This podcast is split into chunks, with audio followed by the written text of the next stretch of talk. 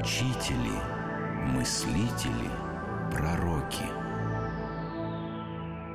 Йохан Хёйзинга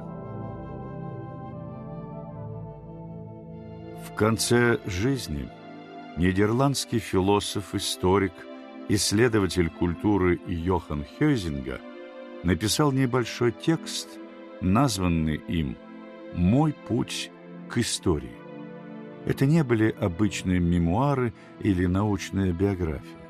Хёзинга писал не о пути историка, а о чуде рождения историка внутри человеческой личности.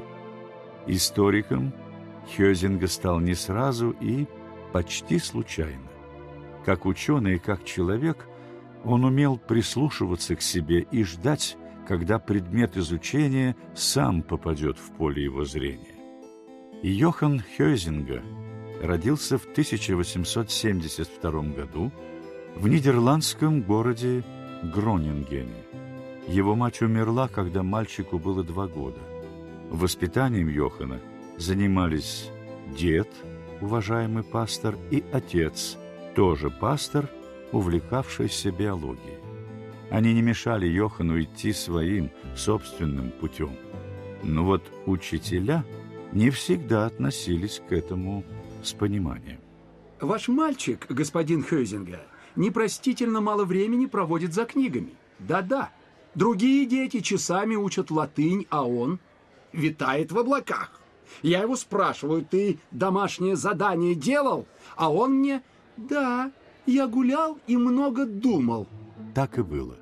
Йохан Хёзинга рано вставал и успевал сделать школьные задания. Пока одноклассники зубрили, он отправлялся гулять. На ходу его мысли, как он говорил, упорядочивались.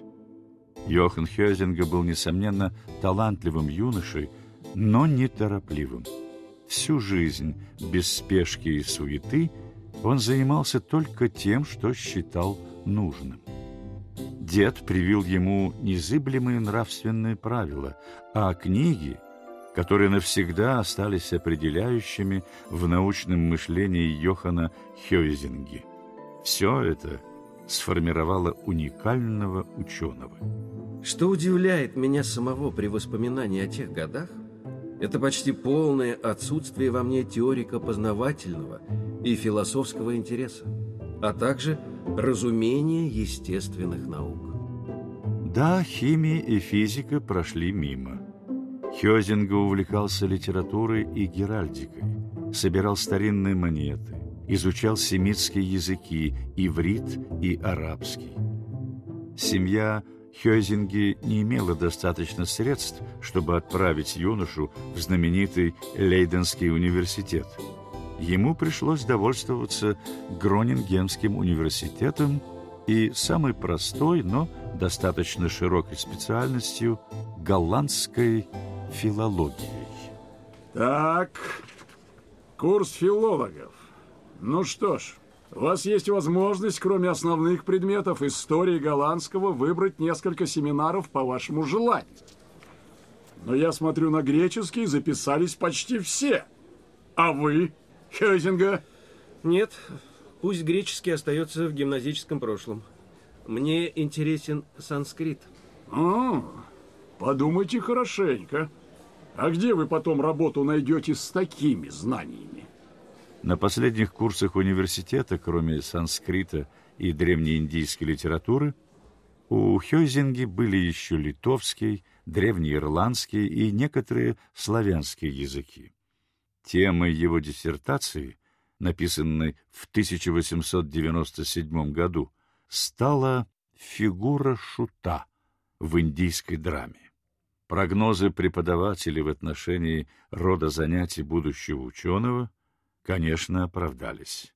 Единственная работа, которую он смог найти, преподаватель истории в средней школе.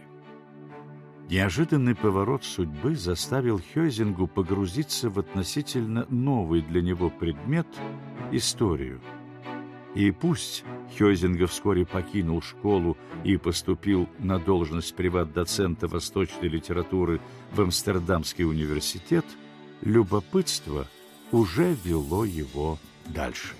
С огромным интересом занимаясь Адхарваведой и буддизмом, я все лучше чувствовал, насколько мне чужд, насколько далек от меня мир Востока. Мне становилось все яснее, что меня влекло находившееся ближе ко мне, в средневековом Западе, с которым я никогда не утрачивал духовный контакт.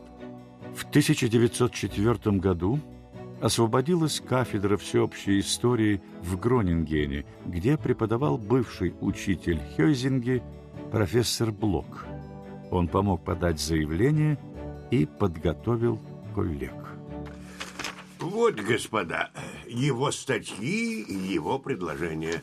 Но главное, у этого молодого человека есть чутье настоящего историка. Но, но, простите, у него ведь нет ни одной публикации по предмету. По истории я имею в виду. До чего докатился наш университет? Принимаем преподавателем бывшего шкалера. В Гронингене у Хёйзинги публикаций почти не прибавилось.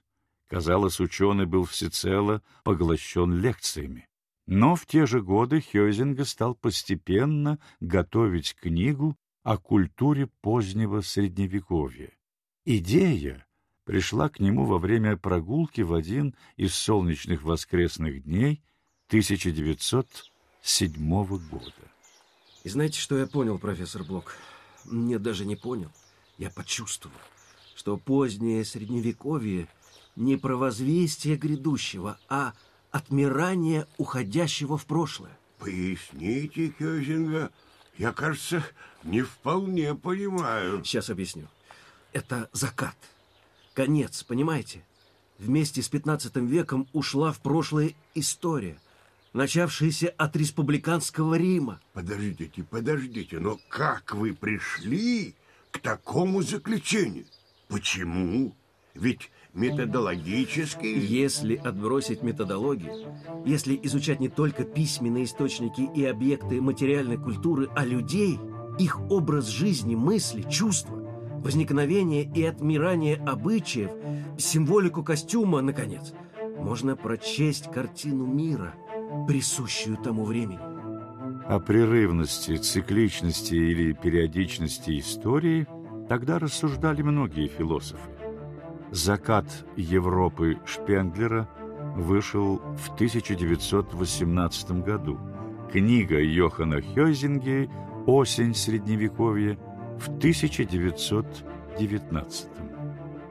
«Осень Средневековья» была переведена на множество языков и принесла Йохану Хёйзинге всемирную известность. Он несколько раз номинировался на Нобелевскую премию, был избран членом Королевской академии наук. Тем временем обстановка в Европе становилась все менее спокойной. Политическая обстановка в Германии и сопредельных странах накалялась. Летом 1931-го к Хёйзинге обратился друг и коллега, известный историк и правовед Корнелий ван Воленховен. Как вы смотрите на то, чтобы прочесть в моем колледже курс по современной истории? Это как будто не принято. Вы несколько лет назад опубликовали заметки по итогам поездки в Соединенные Штаты. Разобрали капитализм, индивидуализм, пуританство. Это несколько иное, Корнели. А я предлагаю в подобном же ключе набросать курс по истории современной Европы. Обсудим? Читать лекции о недавнем прошлом нет, мне нечего сказать о нем. Ничего такого, что студенты не смогли бы прочесть в газетах. Им нужна дистанция, понимаете? Нужна перспектива, четко определенные исторические формы.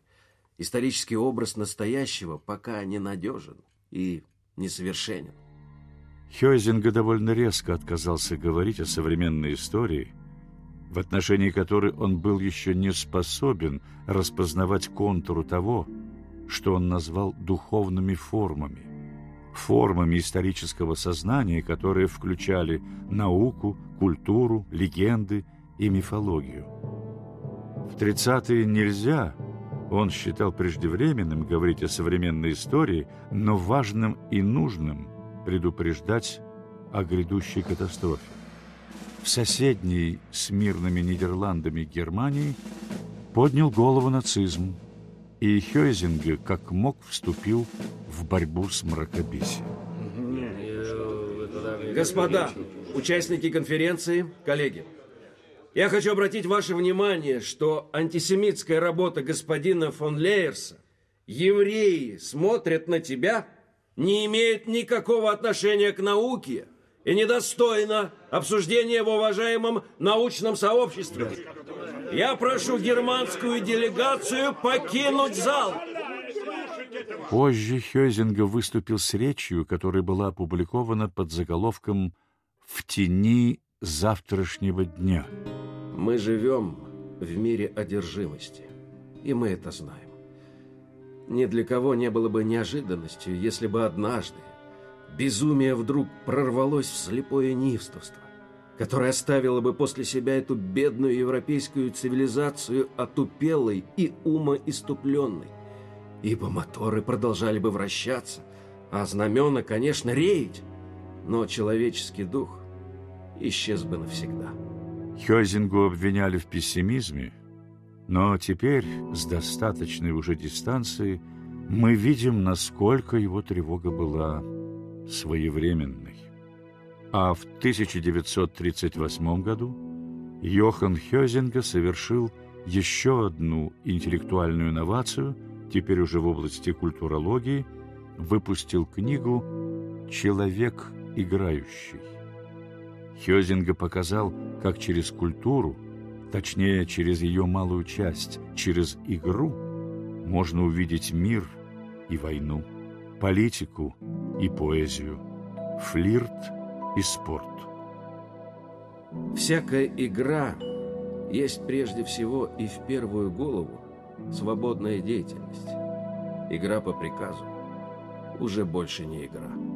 Хёзинга раскрыл сущность феномена игры, значение ее в человеческой цивилизации и гуманистическую подоплеку этой концепции, объективную ценность творчества. Годы войны пожилой уже Хёзинга провел в концлагере. Он не участвовал в сопротивлении, но и не молчал. Даже за решеткой он оставался историком. 3 октября 1942 года, в годовщину снятия осады Лейдена испанцами в 1574 году, Хёйзинга выступил перед товарищами по лагерю. Он говорил о свободе, мужестве, стойкости, а в конечном итоге о доброте и мудрости. История – артезианский колодец, кладезь культуры, неиссякаемый источник нравственного совершенства для тех, кто способен критически воспринимать и трезво оценивать события прошлого, отличать взлеты и падения государственной мощи от взлетов и падений государства или народа в нравственном смысле. Чистота помысла в подходе к истории – единственное условие для ее правильного понимания.